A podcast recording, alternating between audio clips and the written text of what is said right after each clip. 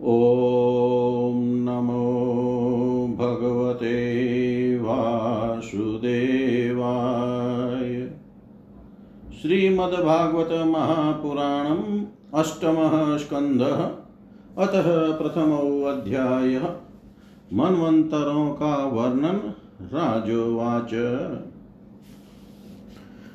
स्वयंभुवस्येह गुरो वंशोऽयं विस्तराश्रुत। यत्र विश्वसृजां सर्गो मनुन्नन्यानवदस्वन यत्र यत्र हरेर्जन्म कर्माणि च महीयश। गृह्णन्ति कवयो ब्रह्मस्थानिनो वत्सिन्वताम् यद्यस्मिन्नन्तरे ब्रह्मन् भगवान् विश्वभावन कृतवान् कुरुते कर्ता, अयतीते नागतैध्य वा ऋषिर्वाच मनवोऽस्मिन् व्यतीता षट्कल्पेष्वयम्भुवादय आद्यस्ते कथितो यत्र देवादीनां च सम्भव। आकुत्यां देवहूत्यां च दुहित्रोस्तस्य वै मनो। धर्मज्ञानोपदेशार्थं भगवान् पुत्रतां गत कृतं पुरा भगवत, कृतं पुरा भगवत, कपिलस्यानुवर्णितम्। आख्यास्यै भगवान् यज्ञो यचकार कुरुद्वः। विरक्तकामभोगेषु शतरूपापति प्रभु। विसृज्य राजयं तप्स्यै सभार्यो वनमाविशत् सुनन्दायामवशतं पदेकेन भुवं स्पृशन्। तप्यमानस्तपो घोरमिदमन्वाह भारत। मनुर्वाच येन चेतयते विश्वं विश्वं चेतयतेनयं यो जागतिशयानेऽस्मिन्नायं तं वेद वेदश। आत्मा वास्यमिदं विश्वं, यत् किञ्चिज्जगत्यां जगत्। तेन त्यक्तेन भुञ्जितामागृधः कस्य स्विधन्नम। यं न पश्यति पश्यन्तं, चक्षुर्यस्य नरिष्यति, तं भूतनिलयं देवं सुपर्मुपधावत, न यस्याद्यन्तौ मध्यं च स्वपरोनान्तरं बहिः विश्वस्यामुनि यद्यस्माद्विश्वं च तद्रितं महत्। शवेश्वकाय पुरुहूतैष सत्य स्वयं ज्योतिरजः पुराण। धतेऽस्य जन्माध्यज्ययात्मशक्त्या तां विद्ययोदस्य निरीह आस्ते। अथाग्रैरिषय कर्माणि अन्तैयकर्महेतवै ईयमानो हि पुरुष प्रायोऽन्निहां प्रपद्यते। ईहते भगवान्नीशो न हि तत्र विसज्यते। आत्मलाभेन पूर्णार्थो नावसीदन्ति ये अनुतम तमीहमानं निरहङ्कृतं बुधं निराशिषं पूर्णम् अनन्यचोदितम् नृण शिक्षयन्तं निजवात्मसंस्थितं प्रभुं प्रपद्ये अखिलधर्मभावनं श्रीशुकुवाच इति मन्त्रोपनिषदं व्यारन्तं समाहितं। दृष्टवाशुराया तु धाना जग्धुमभ्यद्रवञ्चुदा तास्ता तास्तथा वशितान् वीक्ष्य यज्ञ सर्वगतो हरि। यामेहि परिवृतो देवैर्हत्वा शासत्रिविष्टपम्। स्वारोचिषो द्वितीयस्तु मनुरग्ने सुतोऽभवत् द्युम्तशुषे न रोचिषमतप्रमुखास्तस्य चात्मजा, तथेन्द्रो रोचनस्त्वासीद्देवाश्च तुषितादय, ऊर्जस्तम्भादय सप्त ऋषयो ब्रह्मवादिन।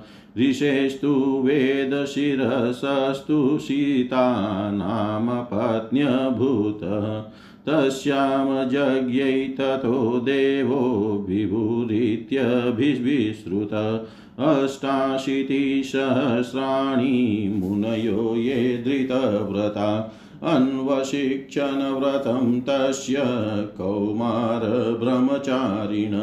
तृतीय उत्तमो नाम प्रियव्रतसुतो मनु। पवन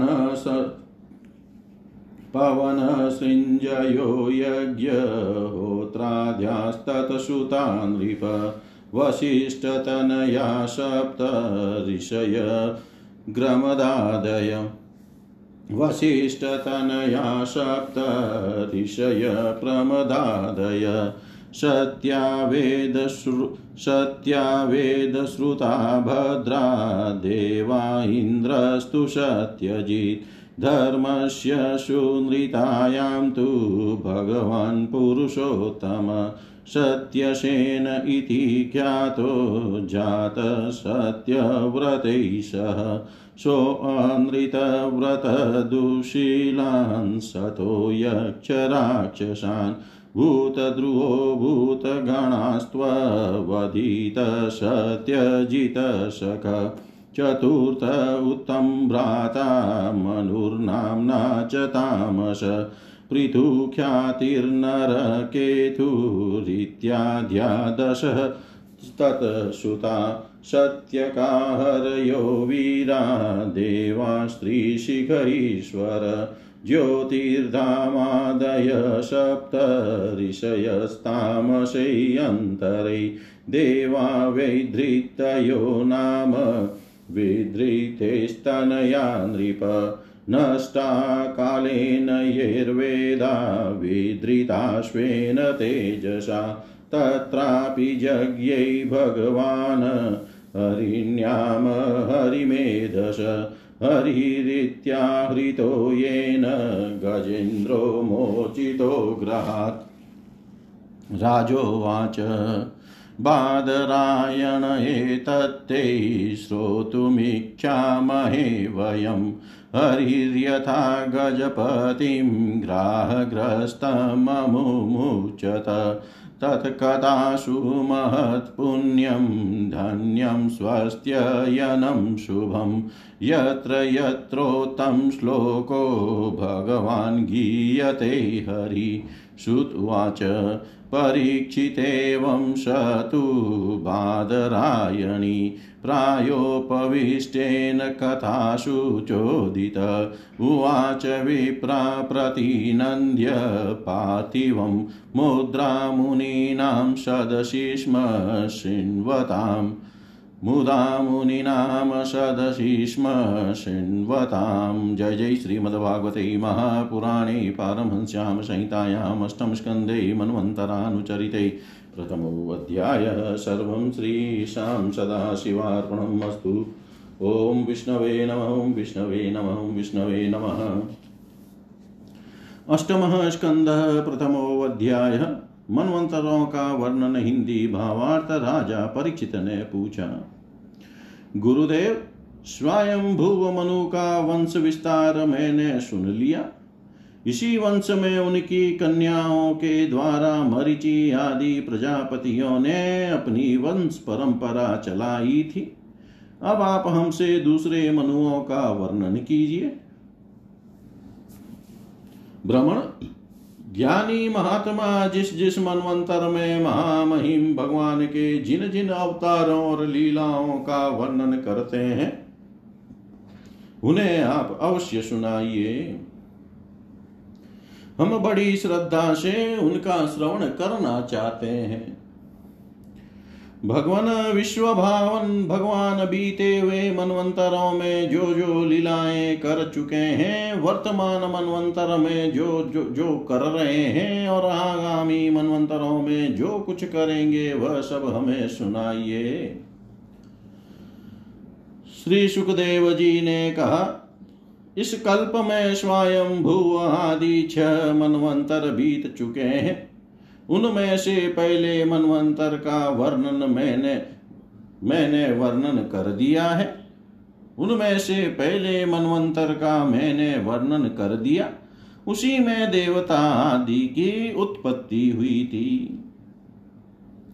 स्वयं भूव मनु की पुत्री आकुति से यज्ञ पुरुष के रूप में धर्म का उपदेश करने के लिए तथा देवहूति से कपिल के रूप में ज्ञान का उपदेश करने के लिए भगवान ने उनके पुत्र रूप से अवतार ग्रहण किया था। परीक्षित, भगवान कपिल का वर्णन मैं पहले ही तीसरे स्कंद में कर चुका हूँ। अब भगवान यज्ञ पुरुष ने आकुति से गर्भ से अवतार लेकर जो कुछ किया, उसका वर्णन करता हूँ। परीक्षित, भगवान स्वयं भूव मनु ने समस्त कामनाओं और भोगों से विरक्त होकर राज्य छोड़ दिया। वे अपनी पत्नी शत्रुपा के साथ तपस्या करने के लिए वन में चले गए। परीक्षित उन्होंने सुनंदा नदी के किनारे पृथ्वी पर एक पैर से खड़े रहकर सौ वर्ष तक घोर तपस्या की। तपस्या करते समय वे प्रतिदिन इस प्रकार भगवान की स्तुति करते थे।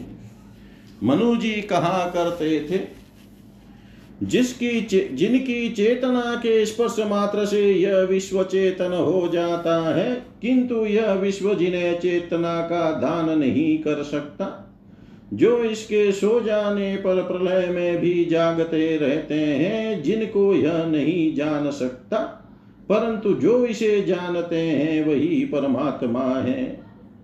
यह संपूर्ण विश्व और इस विश्व में रहने वाले समस्त चर अचर प्राणी सब उन परमात्मा से ही ओतप्रोत हैं। इसलिए संसार के किसी भी पदार्थ में मोह न करके उसका त्याग करते हुए ही जीवन निर्वाह मात्र के लिए उपभोग करना चाहिए। तृष्णा का सर्वथा त्याग कर देना चाहिए। भला ये संसार की संपत्तियाँ किसकी है? भगवान सबके साक्षी हैं। उन्हें बुद्धि, वृत्तियाँ या नेत्र आदि इंद्रियाँ नहीं देख सकती। परंतु उनकी ज्ञान शक्ति अखंड है। समस्त प्राणियों के हृदय में रहने वाले उन्हीं स्वयं प्रकाश असंग परमात्मा की शरण ग्रहण करो। जिनका न आदि है, न अंत, फिर मध्य तो होगा ही कहाँ से? जिनका न कोई अपना है और न पराया और न बाहर है, न भीतर। वे विश्व के आदि अंत, मध्य, अपने पराए बाहर और भीतर सब कुछ है। उन्हीं की सत्ता से विश्व की सत्ता है, वही अनंत वास्तविक सत्य पर ब्रह्म है। वही परमात्मा विश्व रूप है, उनके अनंत नाम है। वे सर्वशक्तिमान, सत्य, स्वयं प्रकाश, अजन्मा और पुराण पुरुष है। वे अपनी माया शक्ति के द्वारा ही विश्व सृष्टि के जन्म आदि को स्वीकार कर लेते हैं और अपनी विद्या शक्ति के द्वारा उसका त्याग करके निष्क्रिय सत्स्वरूप मात्र रहते हैं। इसी से ऋषि मुनि निष्कर्म्य स्थित अर्थात ब्रह्म से एकत्व प्राप्त करने के लिए पहले कर्म योग का अनुष्ठान करते हैं।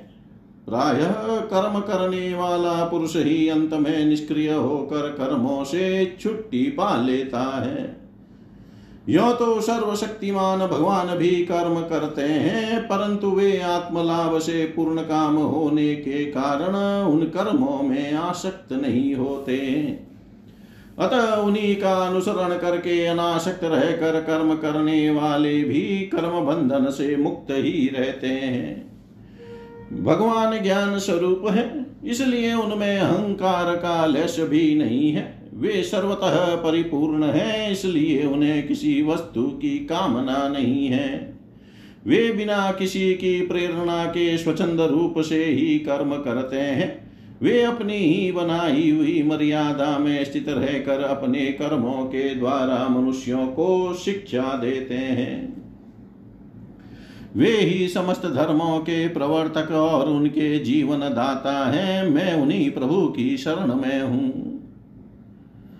श्री सुखदेव जी कहते हैं, परीक्षित, एक बार स्वयं भूव मनु एकाग्रचित से इस मंत्रमय उपनिषद स्वरूप श्रुति का पाठ कर रहे थे।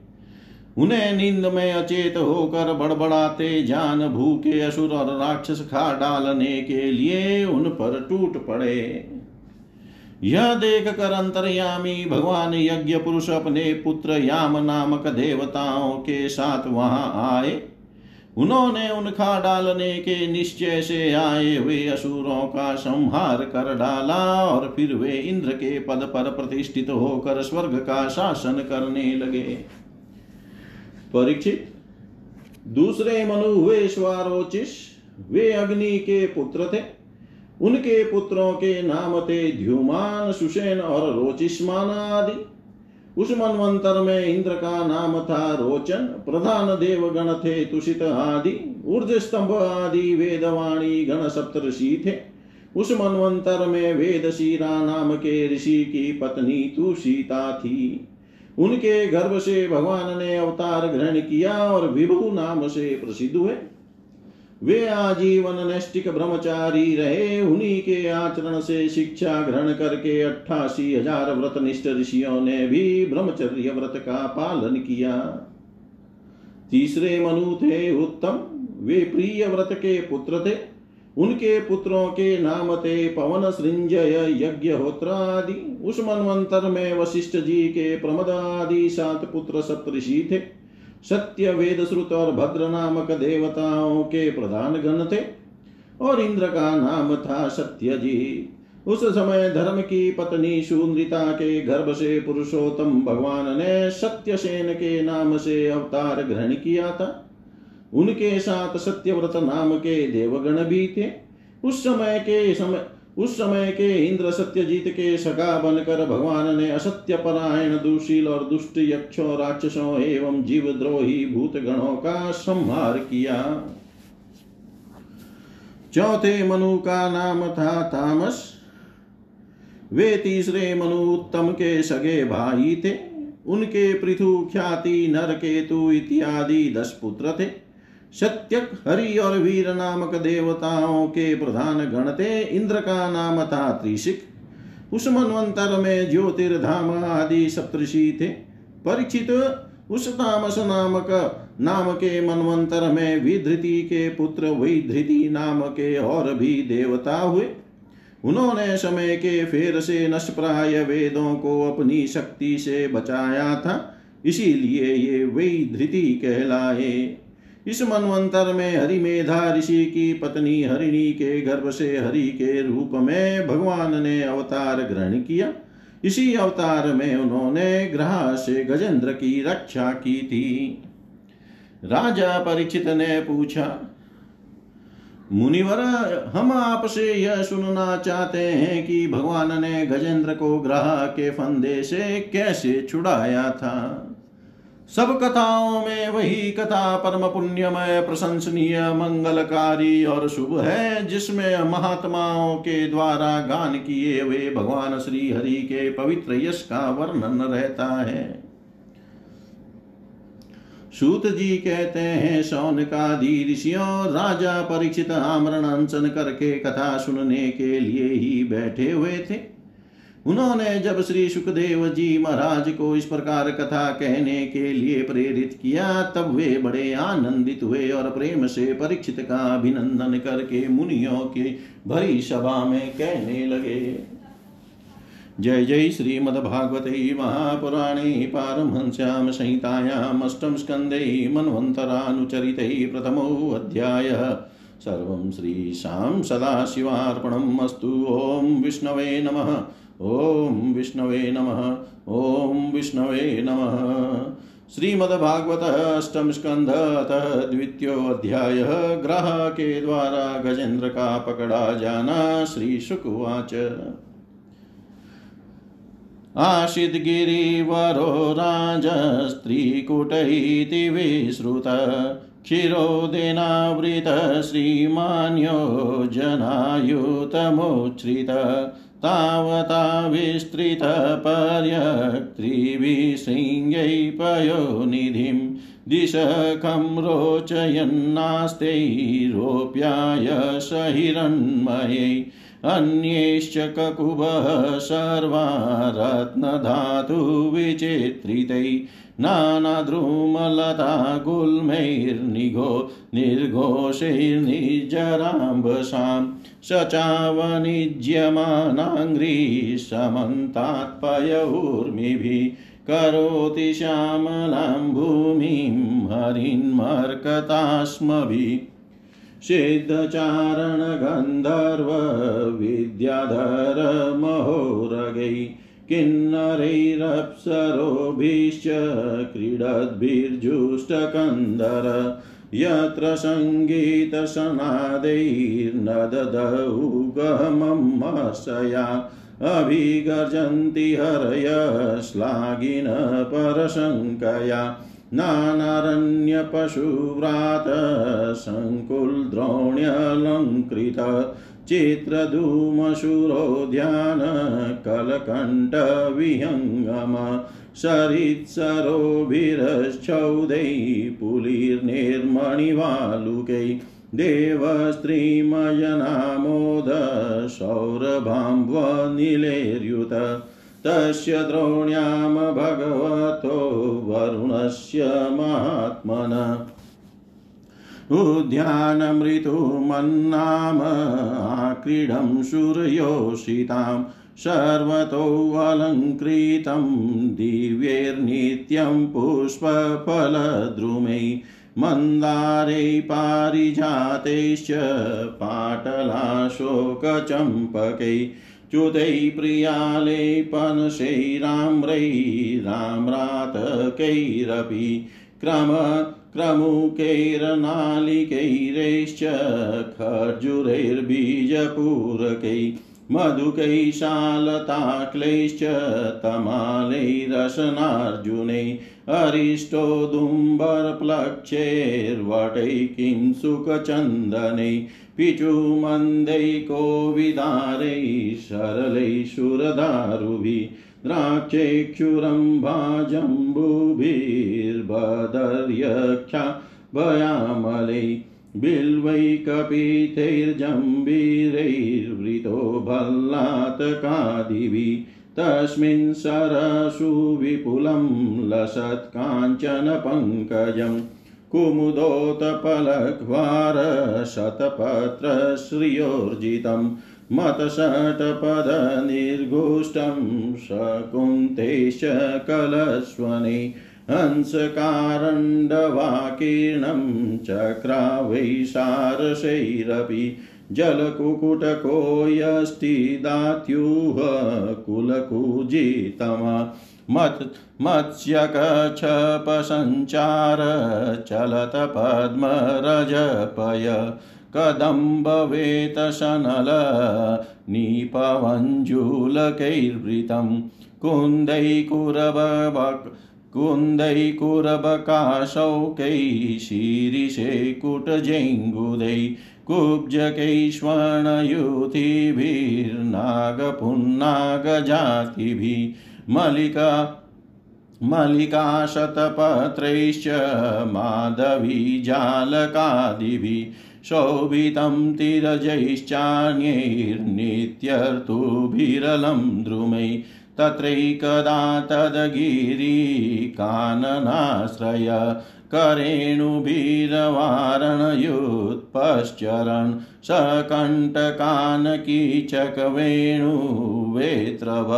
विशालगुल्मं प्ररुजन्वन् वनस्पतिन् यद्गन्धमात्राधरयो गजेन्द्रा व्याघ्रादयो व्याल्मृगा सखङ्गा महोरगाश्चापि भया द्रवन्ति स गौरकृष्णा शरभाश्च मर्य।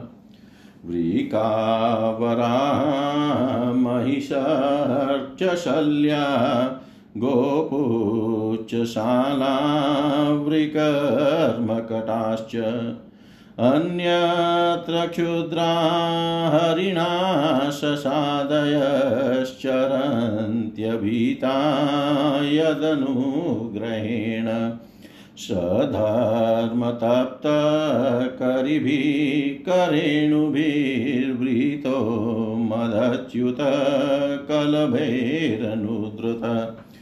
गिरिं गरिं नापरितः प्रकम्पयन् निषेव्यमानोऽलीकुलेर्मदासने चरोऽनिलं पङ्कजरेणुरुषितं जिघ्रन् विदुरान्मदविवलेक्षण वृतस्वयुतेन त्रिशादितेन ततः सरोवराभ्यासमतागमद्रुतम्।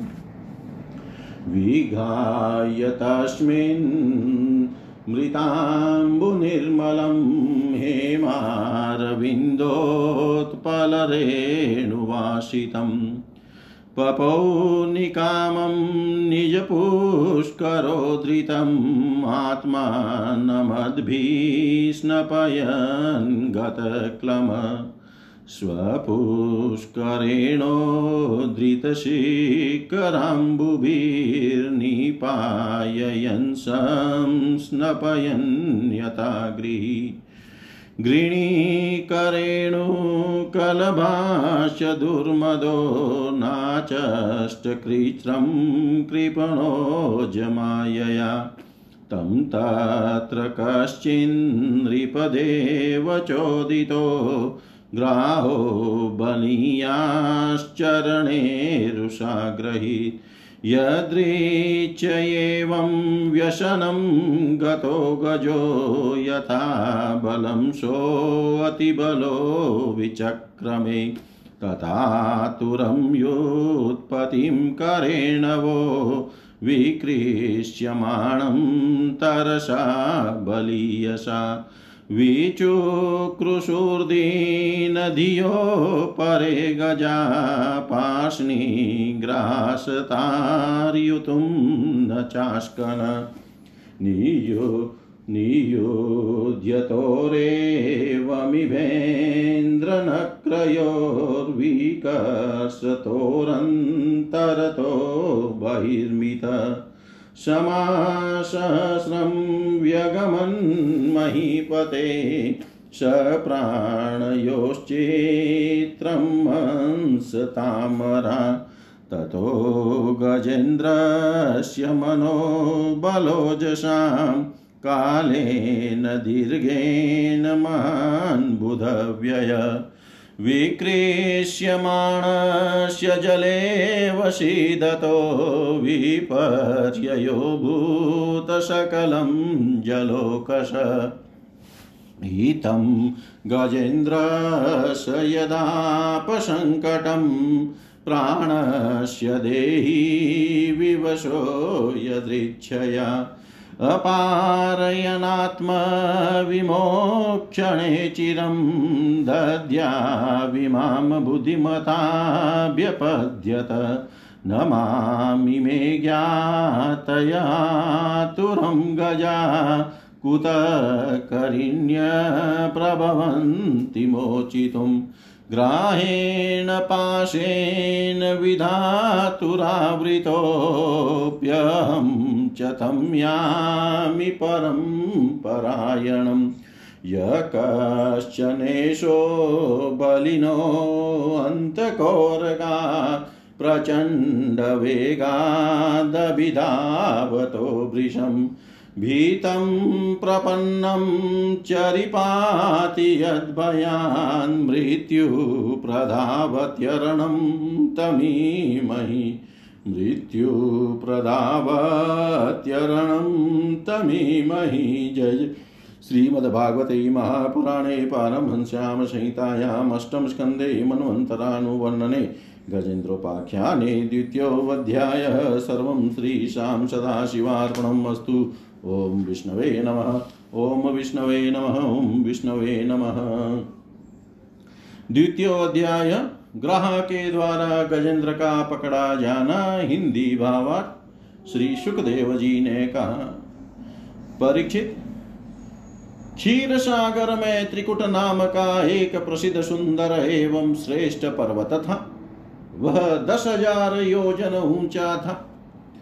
उसकी लंबाई, चौड़ाई भी चारों ओर इतनी ही थी। उसके चांदी, लोहे और सोने के तीन शिखरों की छटा से समुद्र दिशाएँ और आकाश जगमगाते रहते थे। और भी उसके कितने ही शिखर ऐसे थे जो रत्नों और धातुओं की रंग बिरंगी छटा दिखाते हुए सब दिशाओं को प्रकाशित कर रहे थे। उनमें विविध जाति के वृक्ष लताएँ और झाड़ियाँ थी। झरनों की झरझर से वह गुंजायमान होता रहता था।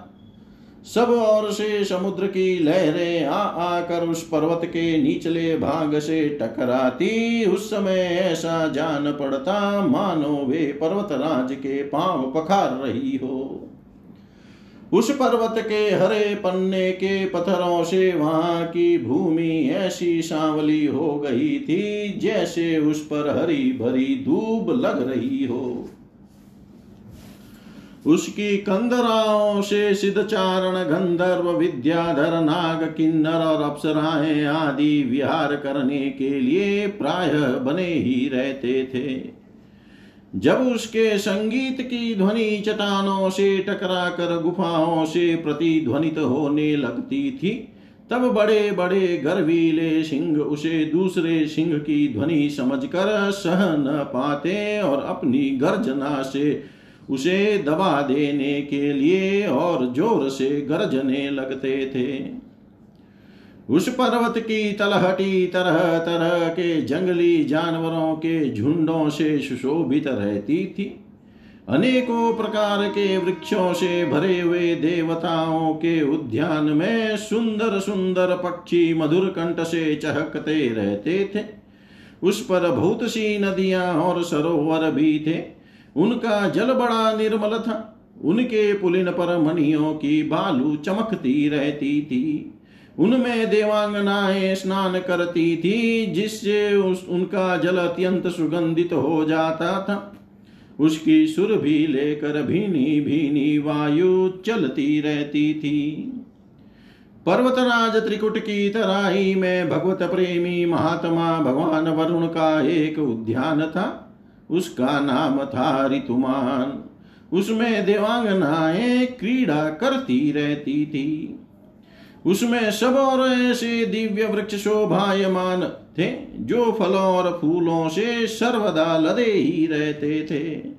उस उद्यान में मंदार पारी जात गुलाब, अशोक, चंपा, तरह तरह के आम, प्रियाल, कटहल, आमड़ा, सुपारी, नारियल, खजूर बीजौरा महुआ, शाकू, ताड़, तमाल असन अर्जुन, रीठा, गूलर, पाकर, बरगद, पलाश चंदन नीम कचनार शाल देवदारु दाख ईख केला जामुन बेर रुद्राक्ष। हरहे आंवला बेल कैत नींबू और बिलावे आदि के वृक्ष लहराते रहते थे। उस उद्यान में एक बड़ा भारी सरोवर था, उसमें सुनहले कमल खिल रहे थे। और भी विविध जाति के कुमुद, उत्पल कव्यार सटदल आदि कमलों की अनूठी छटा छिटक रही थी। मत वाले भौरे गूंज रहे थे। मनोहर पक्षी कलरव कर रहे थे। हंस का रंडव चक्रवाक और सारस दल के दल भरे हुए थे। पनडूबी बतक और पपीहे कूज रहे थे। मछली और कछुओं के चलने से कमल के फूल हिल जाते थे। जिससे उनका पराग झड़कर जल को सुंदर और सुगंधित बना देता था। कदम्ब बैंत नरकुल, कदम्ब लता बैन आदि वृक्षों से वह घिरा था। कुंद कुर्बक कटसरैया, अशोक, शिरस, वनमल्लिका, लिशौड़ा हर सिंगार जौन जू सौन जूही नाग पुन्नाग जाति मलिका सतपत्र माधवी और मोगरा आदि सुंदर सुंदर पुष्प वृक्ष एवं तट के दूसरे वृक्षों से भी जो प्रत्येक ऋतु में हरे भरे रहते थे, वह सरोवर शोभायमान रहता था। उस पर्वत के घोर जंगल में बहुत सी हथीनियों के साथ एक गजेंद्र निवास करता था। वह बड़े बड़े शक्तिशाली हाथियों का सरदार था। एक दिन वह उसी पर्वत पर अपनी हथीनियों के साथ कांटे वाले कीचक बाँस बैंत बड़ी बड़ी झाड़ियों और पेड़ों को रोंदता हुआ घूम रहा था। उसकी गंध मात्र से सिंह, हाथी, बाघ, गेंडे आदि, हिंस्र, जंतु, नाग तथा काले, गोरे, सरब और चमरी, गाय आदि डर कर भाग जाया करते थे। और उसकी कृपा से भेड़िए, सुअर, भैंसे, रिक्ष, शल्य, लंगुर तथा कुत्ते, बंदर, हरिण और खरगोश आदि, क्षुद्र जीव सब कहीं निर्भय विचरते रहते थे। उसके पीछे पीछे हाथियों के छोटे छोटे बच्चे दौड़ रहे थे। बड़े बड़े हाथी और हथीनियाँ भी उसे घेरे हुए चल रही थी। उसकी धमक से पहाड़ एक बारगी काँप उठता था। उसके घन स्थल से टपकते हुए मद का पान करने के लिए साथ साथ भौरे उड़ते जा रहे थे। मद के कारण उसके नेत्र विवल हो रहे थे। बड़े ज़ोर की धूप थी। इसलिए वह व्याकुल हो गया और उसे तथा उसके साथियों को प्यास भी सताने लगी। उस समय दूर से ही कमल के पराग से सुवासित वायु की गंध सुंग कर वह उसी सरोवर की ओर चल पड़ा, जिसकी शीतलता और सुगंध लेकर वायु आ रही थी। थोड़ी ही देर में वेग से चलकर वह सरोवर के तट पर जा पहुँचा। उस सरोवर का जल अत्यंत निर्मल एवं अमृत के समान मधुर था। सुनहले और अरुण कमलों की केसर से वह महक रहा था। गजेंद्र ने पहले तो उसमें घुसकर अपनी सूंड से उठा उठा जी भर कर जल पिया, फिर उस जल में स्नान करके अपनी थकान मिटाई। गजेंद्र गृहस्थ पुरुषों की भांति मोहग्रस्त होकर अपनी सूंड से जल की फुआरें छोड़ छोड़ कर साथ की हथीनियों और बच्चों को नहलाने लगा, तथा उसके, उनके मुँह में सूंड डालकर जल पिलाने लगा। भगवान की माया से मोहित हुआ गजेंद्र उन्मत हो रहा था। उस बेचारे को इस बात का पता भी नहीं। पता ही न था कि मेरे सिर पर बहुत बड़ी विपत्ति मंडरा रही है। परीक्षित, गजेंद्र जिस समय इतना उन्मत हो रहा था, उसी समय प्रारब्ध की प्रेरणा से एक बलवान ग्रह ने क्रोध में भरकर उसका पैर पकड़ लिया। इस प्रकार अकस्मात विपत्ति में पड़कर उस बलवान गजेंद्र ने अपनी शक्ति के अनुसार अपने को छुड़ाने की बड़ी चेष्टा की, परंतु छुड़ा न सका। दूसरे हाथी हथीनियों और उनके बच्चों ने देखा कि उनके स्वामी को बलवान ग्रह बड़े वेग से खींच रहा है और वे बहुत घबरा रहे हैं, उन्हें बड़ा दुख हुआ। वे बड़ी विकलता से चिघाड़ने लगे। भूतों ने उसे सहायता पहुँचा कर जल से बाहर निकाल लेना चाहा, परंतु इसमें भी वे असमर्थ ही रहे। गजेंद्र और ग्रह अपनी अपनी पूरी शक्ति लगाकर भिड़े हुए थे। कभी गजेंद्र ग्रह को बाहर खींच लाता तो कभी ग्रह गजेंद्र को भीतर खींच ले जाता। परीक्षित इस प्रकार उनको लड़ते लड़ते एक हज़ार वर्ष बीत गए और दोनों ही जीते रहे। यह घटना देख कर देवता भी आश्चर्यचकित हो गए।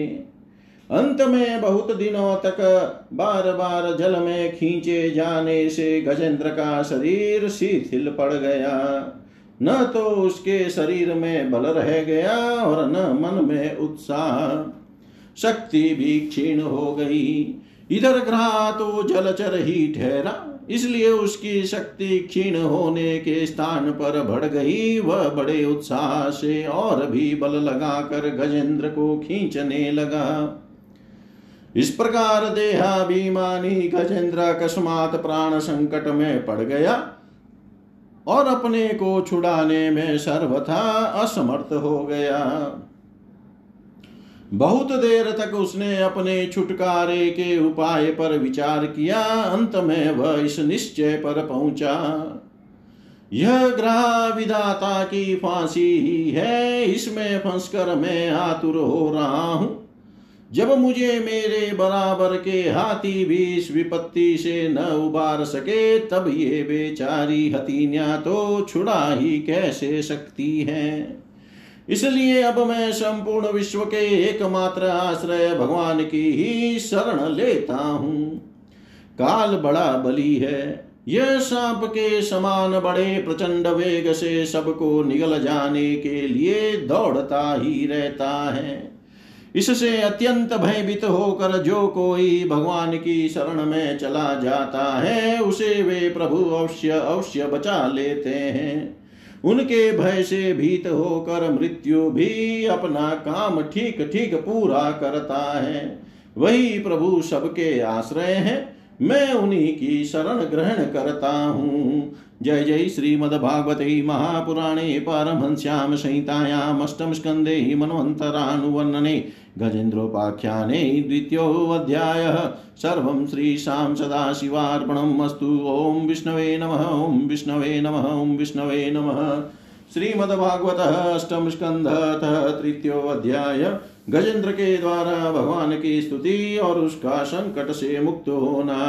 श्री शुकुवाच एवं वयवसितो बुद्ध्या समाधाय मनोहृदि जजाप परमं जाप्यं प्रागजन्मन्युशिक्षितं गजेन्द्र उवाच, ॐ नमो भगवते तस्मै यत चिदात्मकम्। पुरुषायादिबीजाय परेशायाभिधीमहि। यस्मिन्निदं यतश्चेदं येनेदं य इदं स्वयं योऽस्मात् परस्माच्च परस्तं प्रपद्ये स्वयं भुवम् यः स्वात्मनिदं निजमाययार्पितं क्वचित् विभातं क्व तत्तिरोहितम्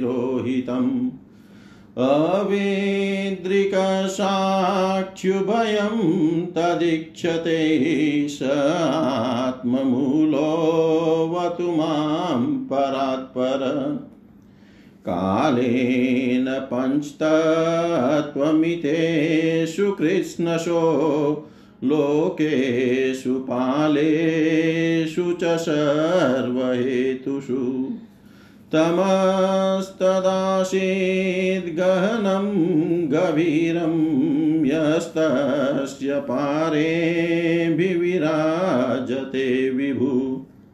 न यस्य देवा ऋषय पदं विदु जन्तु पुनः कोर्हति गन्तुमीरितुम् यथा नटस्याकृतिभिर्विचेष्टतो दुरत्ययानुक्रमणसमावतु। दिदृक्षवो यस्य पदं सुमङ्गलं विमुक्तसङ्गामुनय सुसाधव चरन्त्यलोकव्रतमव्रणं वने भूतात्मभूताशु हृदसमे गति। न विद्यते यस्य च जन्म कर्म वा न नामरूपे गुणदोष एव वा। तथापि लोकाप्ययसम्भवाय स्वमायया तान्यनुकाल्मृच्छति तस्मै नमः परेशाय ब्रह्मणे अनन्तशक्तये अरूपायोरुरूपाय नमः आश्चर्यकर्मणे नम आत्मप्रदीपाय साक्षिणे परमात्मने नमो गिरामविदुराय मनश्चेतसामपि सत्त्वेन प्रतिलभ्याय नेशकर्म्येण विपश्चिता नम केवल्यनाथाय निर्वाणसुखसंविदे नम शान्ताय घोराय मूढाय गुणधर्मिणे निर्विशेषाय साम्याय नमो ज्ञानगणाय च क्षेत्रज्ञाय नमस्तुभ्यं सर्वाध्यक्षाय साक्षिणे पुरुषायात्ममूलाय मूलप्रकृतये नमः। सर्वेन्द्रियगुणद्रष्ट्रै सर्वप्रत्ययहेतवे असताचाय योक्ताय सदा भाषाय ते नमः। नमो नमस्ते अखिलकारणाय निष्कारणायाद्भुतकारणाय। सर्वागमाम्नाय महानवाय नमोपवर्गाय परायणाय गुणारणिञ्चन्नचिदुष्मपाय तक्षोभविस्फूर्जितमानसाय निष्कर्म्यभावेन विवर्जितागम स्वयं प्रकाशाय नमस्करोमि। माद्रिक्प्रपन्नपशुपाश्विमोक्षणाय मुक्ताय भूरि करुणाय नमोलराय श्वांसेन सर्वतनुभृन्मन्नसि प्रतीत प्रत्यग्दृशै भगवते म्रियते नमस्ते। आत्मात्मजाप्तगृहविज्जनेषु शक्तैर्दुष्प्रा दुष्प्रापणाय गुणसंविवर्जिताय। मुक्तात्मभीष्वहृदये परिभाविताय ज्ञानात्मने भगवते नम ईश्वराय। यं धर्मकामार्त्विमुक्तिकामा भजन्त इष्टां गतिमाप्नुवन्ति। किं त्वाशिशोरात्यपि देहमव्ययं करोतु मे यद्ब्रदयो विमोक्षणम्। एकान्तिनो यस्य न कञ्चनार्थं वाञ्छन्ति ये वै भगवत्प्रपन्ना। अत्यद्भुतं तच्चरितं सुमङ्गलं गायन्त आनन्दसमुद्रमग्ना। तं क्षरं ब्रह्म परं परेशम् अव्यक्तमाध्यात्मिकयोगगम्यम्। अतीन्द्रियं सूक्ष्मविवातिदूरम् अनन्तमाद्यं परिपूर्णमीडे। यस्य प्रमादयो देवा वेदालोकाश्चराचरा नामरूपविभेदेन फल्गव्या च कलया कृता। यथार्चिषोऽग्ने सवितुर्गवस्तयो निर्यान्ति संयान्त्यसकृश्वरोचिष तथा यतोऽयं गुणसम्प्रवाहो बुधिर्मनकानि शरीरसर्गा। स वै न देवासुरमर्त्य स वै न देवासुरमर्त्यतिर्यङ् न स्त्री न षण्डो न पुमान् न जन्तु। नायं गुणः कर्म न शन चाशन निषेधशेषो जयतादशेष। जीजीविषेनाहमिहामुया किम् अन्तर्बहिश्चावृतये भयोन्या। इच्छामि कालेन नयस्य विप्लवस्तस्यात्मलोकावरणस्य मोक्षम्। सोऽहं विश्वश्रियं विश्वं विश्वं विश्ववेदशं विश्वात्मानमयं ब्रह्म प्रणतोऽस्मि परं पदं योगरन्धितकर्माणो हृदि योगविभाविते योगिनोऽयं प्रपश्यन्ति योगेशं तं नतोऽस्म्यहम् नमो नमस्तुभ्यं शय्यवेगशक्तित्रयायाखिलधिगुणाय प्रपन्नपालाय दुरन्तशक्त्यै कदीन्द्रियाणामनवाप्यवर्त्मने नायं वेदस्वमात्मानं यच्छक्त्यामधीयाहतं तं दूरत्ययमात्म्यं भगवन्मितोऽस्म्यहं। तं दूरत्ययमात्म्यं भगवन्मितोऽस्म्यहं। श्रीशुकुवाच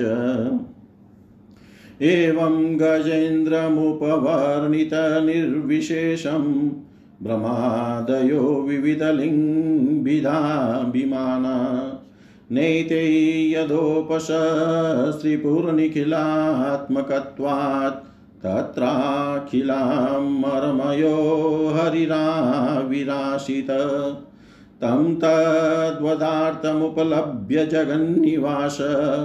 स्तोत्रं निशम्य दिविजैः ससंस्तुवद्भिः छन्दोमयेन गरुडेन समूह्यमानश्चक्रायुधोऽभ्यगमदाशु यतो गजेन्द्र। सोऽन्तशरस्युरुबलेन गृहीत आर्तो, दृष्ट्वा गुरुत्मति हरिं ख उपातचक्रम्। उक्षिप्य शाम्बुजकरं गिरमा कृच्छ्रान्नारायणाखिलगुरो भगवन्नमस्ते तं वीक्ष्य पीडितमजः सहसावतीर्य सग्रामाशु सरसः कृपयो जहार। ग्राहात् विपाटितमुखाधरिणा गजेन्द्रम् सम्पश्यतां हरिरमुमुच दुश्रियाणां सम्पश्यतां हरिरमुमुच दुश्रियाणाम् जय जय श्रीमद्भागवते महापुराणे पारमहंस्यां संहितायाम् अष्टमस्कन्धे गजेन्द्रमोक्षणे तृतीयोऽध्यायः। सर्वं श्रीशां सदाशिवार्पणम् अस्तु। ॐ विष्णवे नमः, ॐ विष्णवे नमः, ॐ विष्णवे नमः।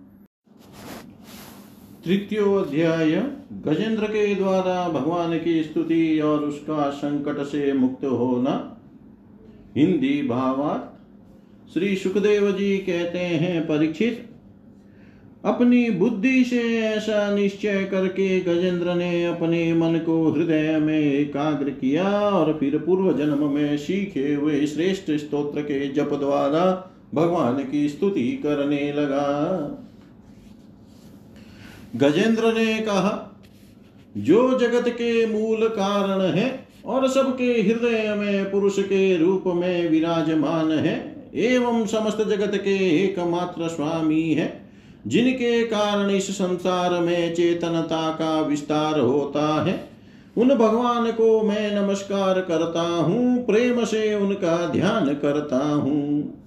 यह संसार उन्हीं में स्थित है, उन्हीं की सत्ता से प्रतीत हो रहा है। वे ही इसमें व्याप्त ही व्याप्त हो रहे हैं और स्वयं वे ही इसके रूप में प्रकट हो रहे हैं। यह सब होने पर भी वे इस संसार और इसके कारण प्रकृति से सर्वथा परे है। उन स्वयं प्रकाश, स्वयं सिद्ध सत्तात्मक भगवान की मैं शरण ग्रहण करता हूँ। यह विश्व प्रपंच उन्हीं की माया से उनमें अध्यस्त है। यह कभी प्रतीत होता है तो कभी नहीं। परंतु उनकी दृष्टि ज्यो की त्यों एक सी रहती है। वे इसके साक्षी है और उन दोनों को ही देखते रहते हैं। वे सबके मूल हैं और अपने मूल भी वही है। कोई दूसरा उनका कारण नहीं है। वे ही समस्त कार्य और कारणों से अतीत प्रभु मेरी रक्षा करे। प्रलय के समय लोक, लोकपाल और इन सब के कारण संपूर्ण रूप से नष्ट हो जाते हैं। उस समय केवल अत्यंत घना और गहरा अंधकार ही अंधकार रहता है, परंतु अनंत परमात्मा उससे सर्वथा परे विराजमान रहते हैं। वे ही प्रभु मेरी रक्षा करे। उनकी लीलाओं का रहस्य जानना बहुत ही कठिन है। वे नट की भांति अनेकों वेश धारण करते हैं। उनके वास्तविक स्वरूप को न तो देवता जानते हैं और न ऋषि। फिर दूसरा ऐसा कौन प्राणी है जो वहाँ तक जा सके और उसका वर्णन कर सके? वे प्रभु मेरी रक्षा करे। जिनके परम मंगलमय स्वरूप का दर्शन करने के लिए महात्मा गण संसार की समस्त आशक्तियों का परित्याग कर देते हैं और वन में जाकर अखंड भाव से ब्रह्मचर्य आदि अलौकिक व्रतों का पालन करते हैं तथा अपने आत्मा को सबके हृदय में विराजमान देख कर स्वाभाविक ही सबकी भलाई करते हैं। वे ही मुनियों के सर्वस्व भगवान मेरे सहायक हैं, वे ही मेरी गति है। न उनके जन्म कर्म है और न नाम रूप, फिर उनके संबंध में गुण और दोष की तो कल्पना ही कैसे की जा सकती है? फिर भी विश्व की सृष्टि और संहार करने के लिए समय समय पर वे उन्हें अपनी माया से स्वीकार करते हैं। उन्हीं अनंत शक्तिमान सर्वेश्वर्यमय पर ब्रह्म परमात्मा को मैं नमस्कार करता हूँ। वे अरूप होने पर भी बहुरूप है। उनके कर्म अत्यंत आश्चर्यमय है। मैं उनके चरणों में नमस्कार करता हूँ। स्वयं प्रकाश सबके साक्षी परमात्मा को मैं नमस्कार करता हूँ। जो मन वाणी और चित से अत्यंत दूर है, उन परमात्मा को मैं नमस्कार करता हूँ।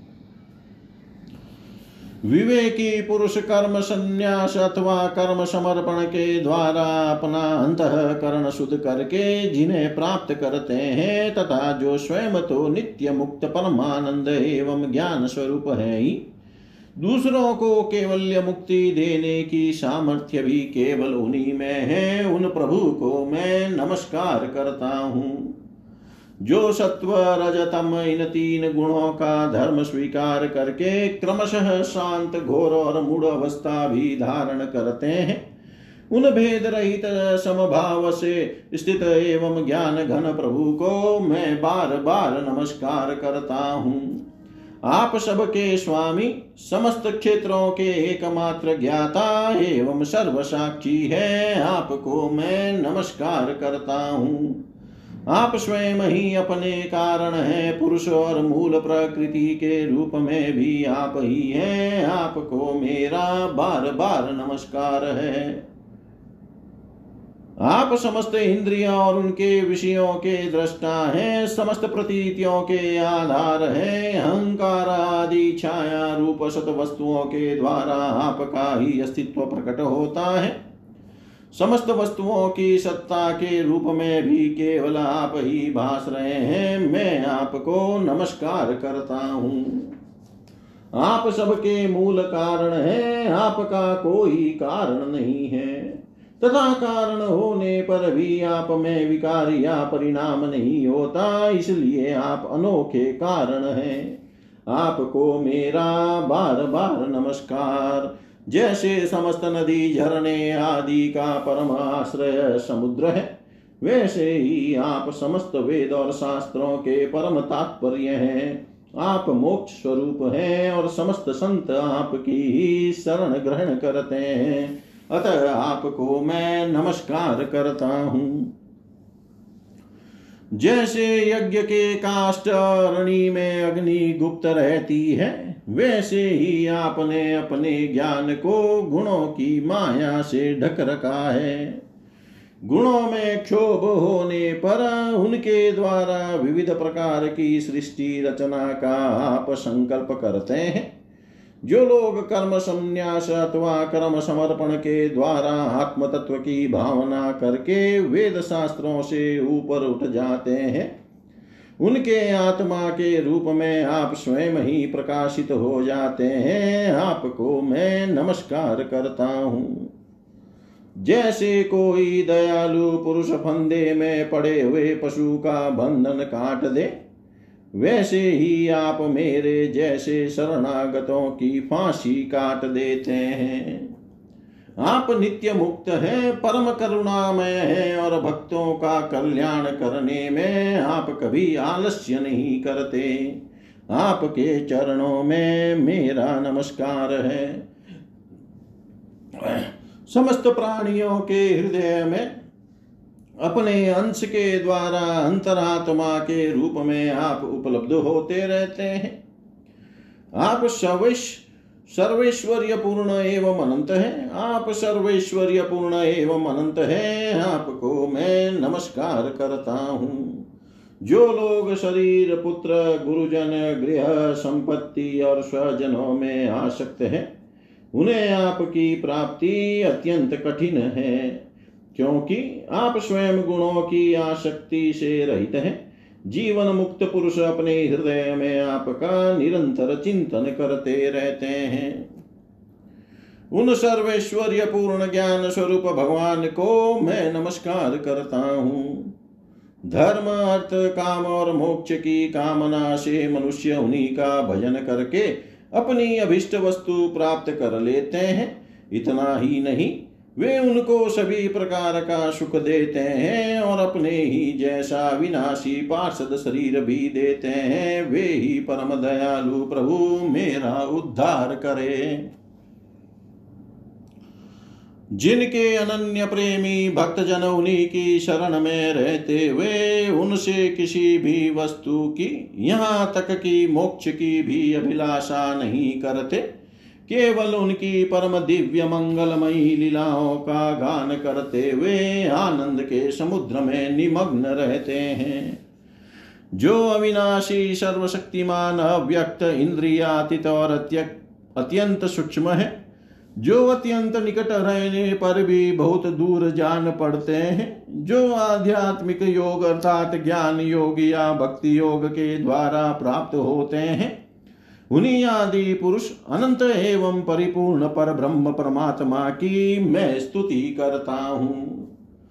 जिनकी अत्यंत छोटी कला से अनेकों नाम रूप के भेद भाव से युक्त ब्रह्मा आदि देवता, वेद और चराचर लोकों की सृष्टि हुई है।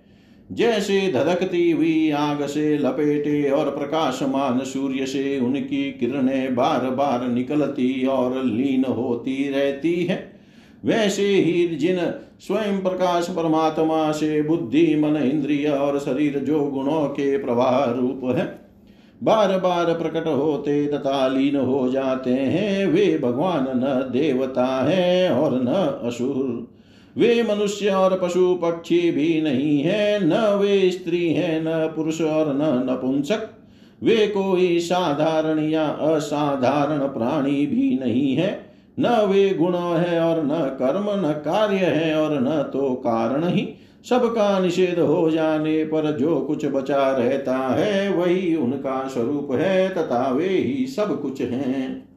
वे ही परमात्मा मेरे उद्धार के लिए प्रकट हो।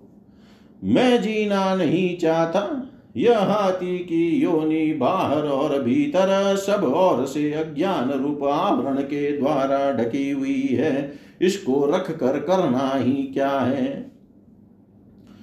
मैं तो आत्म प्रकाश को ढकने वाले उस अज्ञान रूप आवरण से छूटना चाहता हूँ, जो काल क्रम से अपने आप नहीं छूट सकता, जो केवल भगवत कृपा अथवा तत्व ज्ञान के द्वारा ही नष्ट होता है।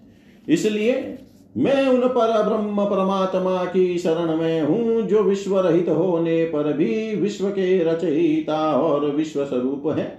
साथ ही जो विश्व की अंतरात्मा के रूप में विश्व रूप सामग्री से क्रीड़ा भी करते रहते हैं, उन अजमा परम पद स्वरूप ब्रह्म को मैं नमस्कार करता हूँ। योगी लोग योग के द्वारा कर्म कर्म वासना और कर्म फल को भस्म करके अपने योग शुद्ध हृदय में जिन योगेश्वर भगवान का साक्षात्कार करते हैं, उन प्रभु को मैं नमस्कार करता हूँ। प्रभो, आपकी तीन शक्तियों सत्व रज और तम के राग आदि वेग असह्य है। समस्त इंद्रियों और मन के विषयों के रूप में भी आप ही प्रतीत हो रहे हैं। इसलिए जिनकी इंद्रियाँ वश में नहीं है, वे तो आपको प्राप्ति का मार्ग भी नहीं पा सकते। वे तो आपकी प्राप्ति का मार्ग भी नहीं पा सकते।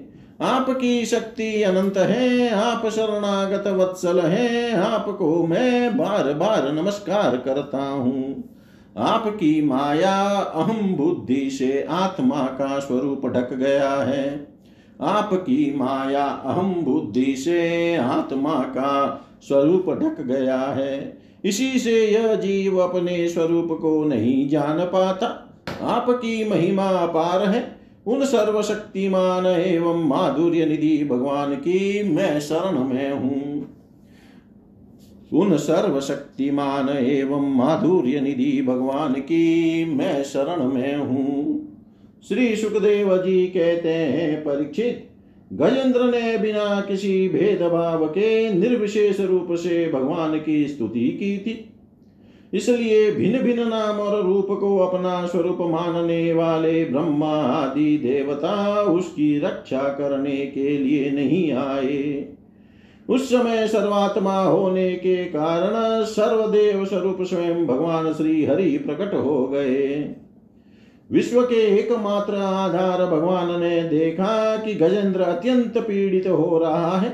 अतः उसकी स्तुति सुनकर वेदमय गरुड़ पर सवार हो चक्रधारी भगवान बड़ी शीघ्रता से वहाँ के लिए चल पड़े। जहाँ गजेंद्र अत्यंत संकट में पड़ा हुआ था, उनके साथ स्तुति करते हुए देवता भी आए। सरोवर के भीतर बलवान ग्रह ने गजेंद्र को पकड़ रखा था और वह अत्यंत व्याकुल हो रहा था। जब उसने देखा कि आकाश में गरुड़ पर सवार होकर हाथ में चक्र लिए भगवान श्री हरि आ रहे हैं, तब अपनी शुंड में कमल का एक सुंदर पुष्प लेकर उसने ऊपर को उठाया और बड़े कष्ट से बोला, नारायण जगत गुरु भगवान आपको नमस्कार है। जब भगवान ने देखा कि गजेंद्र अत्यंत पीड़ित हो रहा है, तब वे एक बार की गरुड़ को छोड़कर कूद पड़े और कृपा करके गजेंद्र के साथ ही ग्रह को भी बड़ी शीघ्रता से सरोवर से बाहर निकाल लाए। फिर सब देवताओं के सामने ही भगवान श्री हरि ने चक्र से ग्राह का मुँह पाड़ डाला और गजेंद्र को छुड़ा लिया। जय जय श्रीमद्भागवते महापुराणे पारमहंस्यां संहितायाम् अष्टम स्कन्धे गजेन्द्रमोक्षणे तृतीयोऽध्यायः सर्वं श्रीशां सदाशिवार्पणम् अस्तु। ॐ विष्णवे नमः। ॐ विष्णवे नमः। ॐ विष्णवे नमः।